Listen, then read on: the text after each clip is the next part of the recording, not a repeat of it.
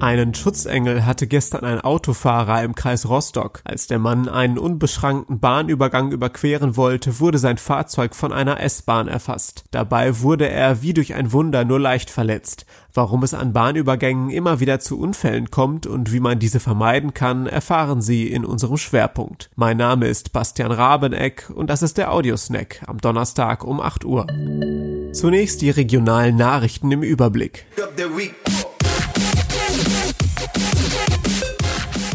Na, wach geworden? Gestern wäre es gestartet, Norddeutschlands größtes Dance-Festival auf dem Neustädter Flugplatz, die Airbeat One. Zehntausende Menschen, dazu Wohnmobile und Zelte und vor allem viel Musik. Wegen der Corona-Krise musste das Mega-Event abgesagt werden. Nun gibt es auf Twitter einen Hauch Airbeat für die Fans. In einem Video tanzen 6 Beamte der Polizeiinspektion Ludwigslust auf dem leeren Flugplatz. Dahinter ein Schild: See you 2021.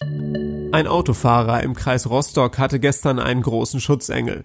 Er wollte mit seinem BMW einen unbeschrankten Bahnübergang überqueren. Dabei wurde er von einer S-Bahn erfasst.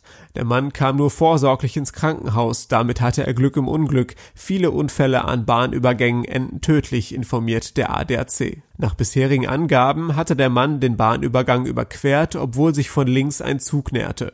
Warum er diesen nicht wahrgenommen hat, ist Gegenstand der laufenden Ermittlungen. Der Lokführer versuchte offenbar noch einen Bremsvorgang einzuleiten, doch zu spät. Allein 2016 gab es 140 Unfälle an unbeschränkten Bahnübergängen. Dabei verloren 29 Menschen ihr Leben. Bei über 95% der Unfälle haben Autos, Radfahrer und Fußgänger die Vorfahrt der Züge missachtet. Also fahren Sie vorsichtig. Die nächste Folge Audiosnack hören Sie morgen früh.